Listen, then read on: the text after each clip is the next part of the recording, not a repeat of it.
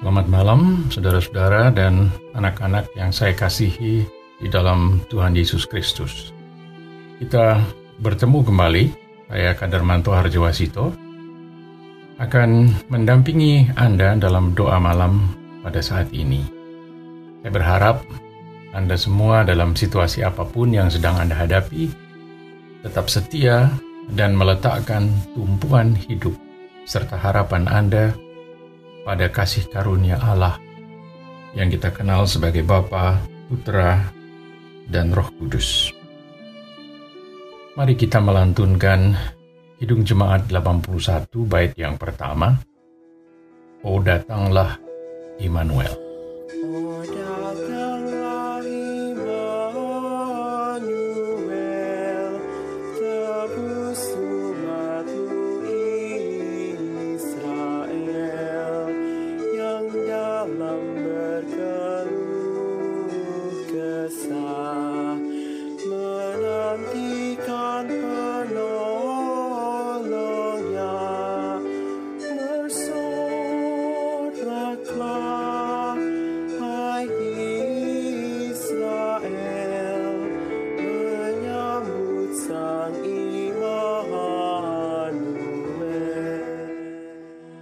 Ini sebelum kita membaca Alkitab serta merefleksikan maknanya, mari kita berdoa yang akan saya pimpin. Kita berdoa. Ya Allah, sumber kehidupan serta kekuatan kami. Pada saat ini kami hendak membaca Alkitab. Bersabdalah kepada kami melalui pembacaan Alkitab serta refleksi yang dilayankan karena kami memerlukan kehadiranmu dalam sabda, karena kami menyadari ketergantungan kami kepadamu. Bersabdalah ya Tuhan, dalam nama Kristus Yesus, sabda yang telah menjadi manusia, doa ini kami naikkan. Amin.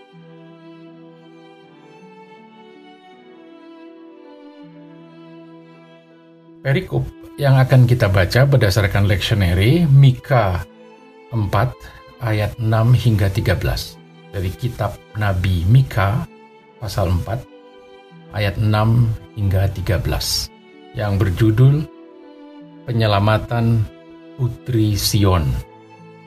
Saya hanya akan membaca mulai ayat 9 hingga ayat 12. 9 hingga 12. Demikian. Maka sekarang, mengapa engkau berteriak dengan keras? Tiadakah raja di tengah-tengahmu, atau sudah binasakah penasehatmu sehingga engkau disergap kesakitan seperti perempuan yang melahirkan? Menggeliatlah dan mengaduhlah, hai putri Sion, seperti perempuan yang melahirkan Sebab sekarang terpaksa engkau keluar dari kota dan tinggal di padang. Terpaksa engkau berjalan sampai Babel. Di sanalah engkau akan dilepaskan, dan di sanalah engkau akan ditebus oleh Tuhan dari tangan musuhmu. Sekarang banyak bangsa berkumpul melawan engkau dengan berkata, Biarlah dia dicemarkan, Biarlah mata kita puas memandangi Sion, tetapi mereka tidak mengetahui rancangan Tuhan. Mereka tidak mengerti keputusannya, bahwa Ia akan menghimpunkan mereka seperti berkas gandum ke tempat pengirikan.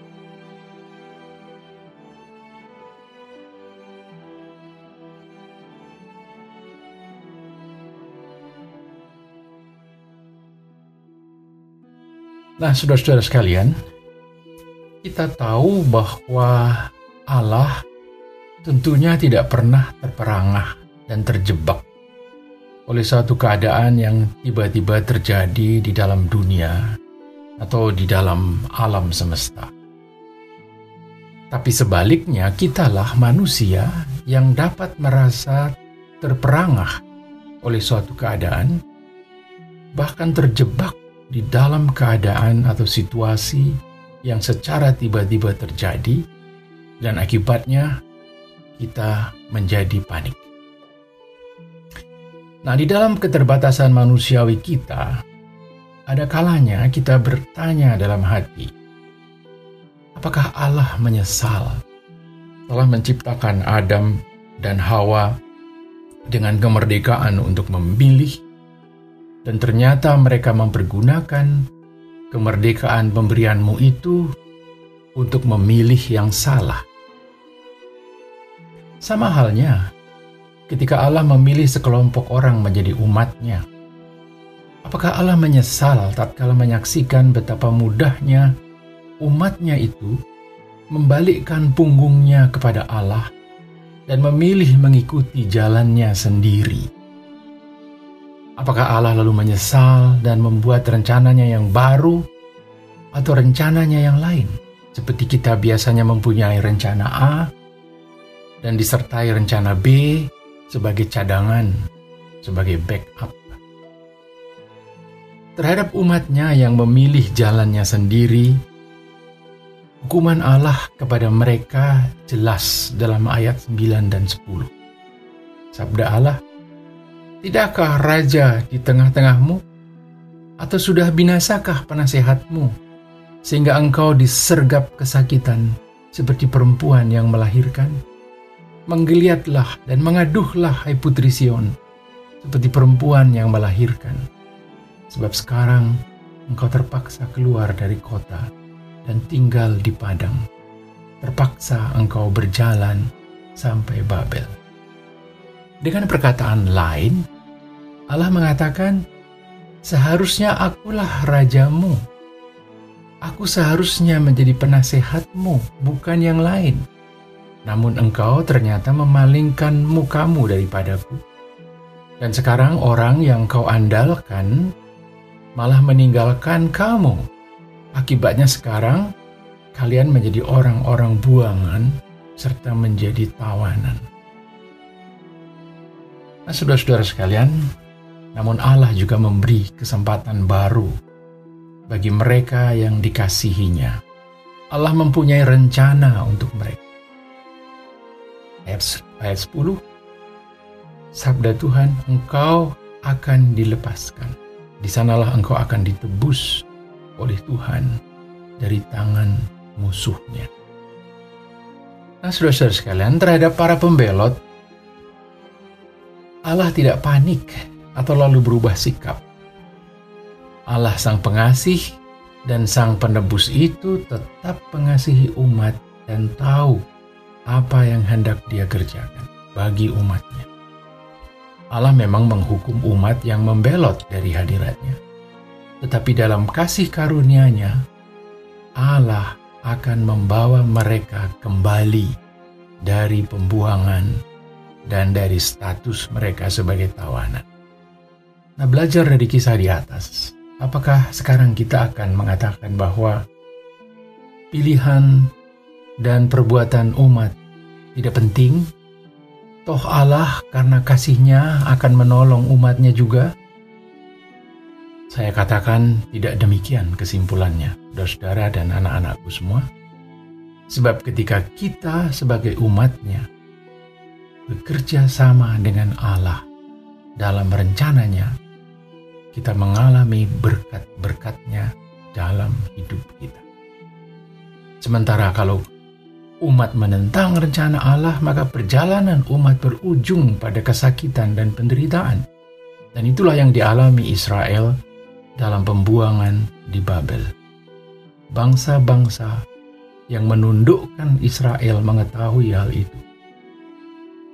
Ayat 11 dan 12, sekarang banyak bangsa berkumpul melawan engkau dengan berkata, biarlah dia dicemarkan, biarlah mata kita puas memandang Sion.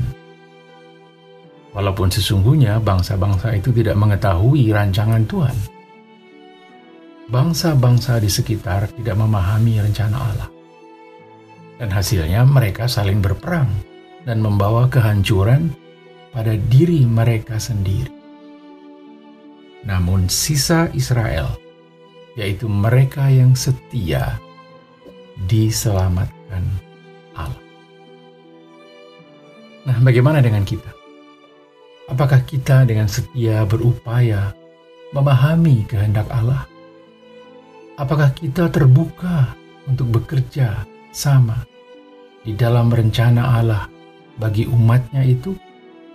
Sebab hanya di situlah umat dapat mengalami hidup yang sesungguhnya. Saya akan mengakhiri refleksi ini dengan mengingatkan kembali kata-kata Musa kepada umat yang dipimpinnya. Jauh sebelum zaman yang disaksikan Nabi Mika di sini. Musa mengatakan di hadapan umat yang dipimpinnya bagi berikut. Pilihlah kehidupan, supaya engkau hidup, baik engkau maupun keturunanmu, dengan mengasihi Allah, Tuhanmu, mendengarkan suaranya, dan berpaut padanya. Sebab itu berarti hidupmu dan lanjut umurmu. Ulangan 30 ayat 19 hingga 20. Amin. Kita akan bersama-sama melantunkan doa Bapa kami. Kita berdoa.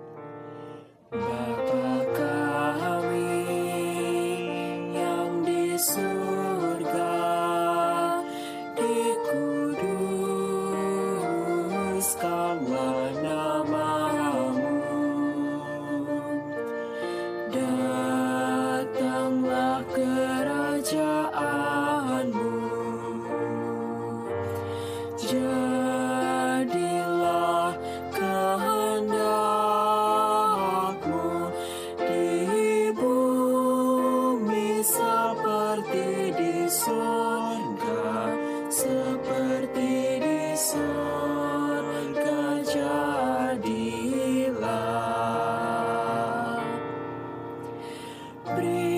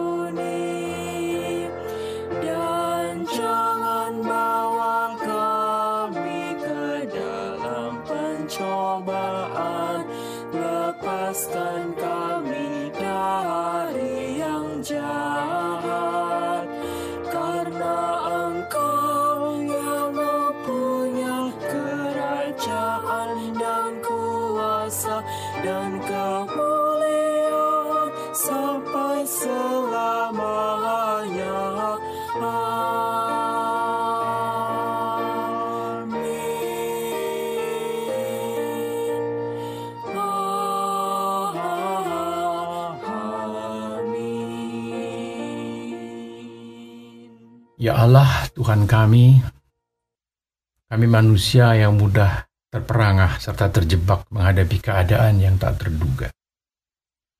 Dalam situasi yang demikian, seperti halnya umatmu di masa lampau, kami pun sering mengalami kepanikan, lalu mencari pegangan pada hal-hal serta pihak-pihak di luar kehendakmu, ya Allah.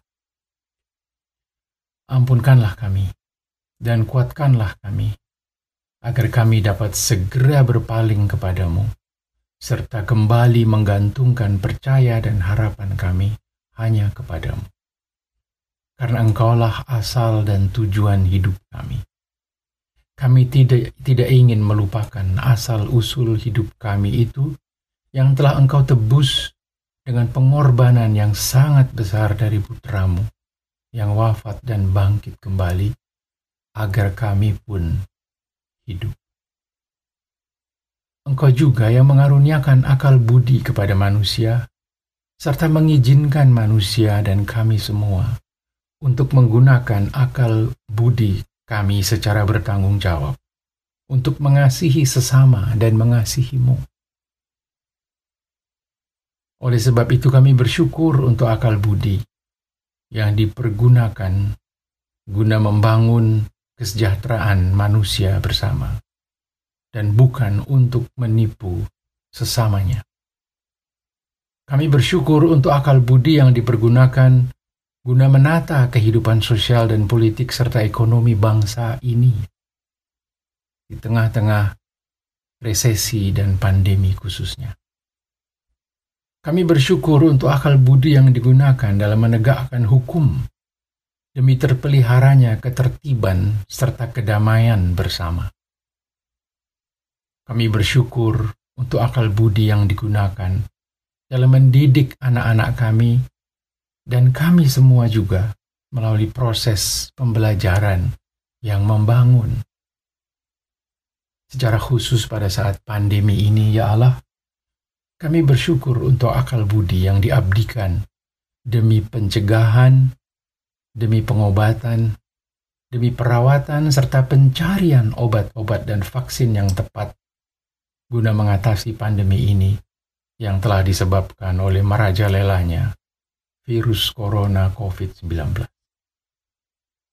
Namun kami juga menyesalkan akal budi yang disia-siakan oleh karena tidak dipergunakan dengan baik dan bertanggung jawab, yang justru dimanfaatkan untuk menimbulkan kekacauan yang memperparah keadaan dan menyebabkan pandemi ini tidak terkendali, yang menyebabkan rusaknya kebersamaan dalam keragaman yang Engkau telah karuniakan dengan indah kepada bangsa kami.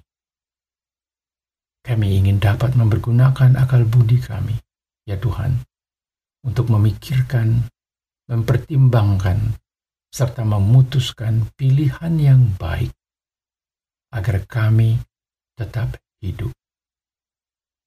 Kami ingin tetap setia kepadamu ya Allah.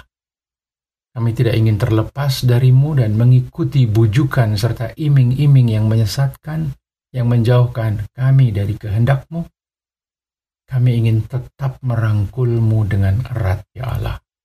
Karena engkaulah sang pengasih dan sang penebus. Dan karena engkaulah asal serta tujuan hidup kami. Dan hanya di dalam engkaulah kami beroleh hidup kini dan selamanya.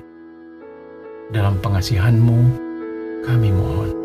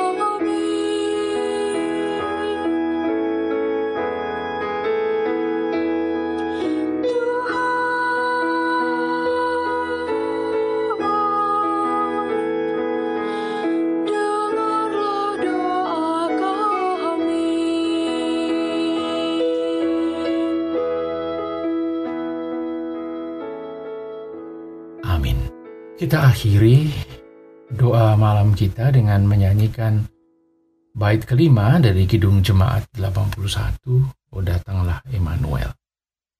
Kidung Jemaat 81, bait yang kelima. Oh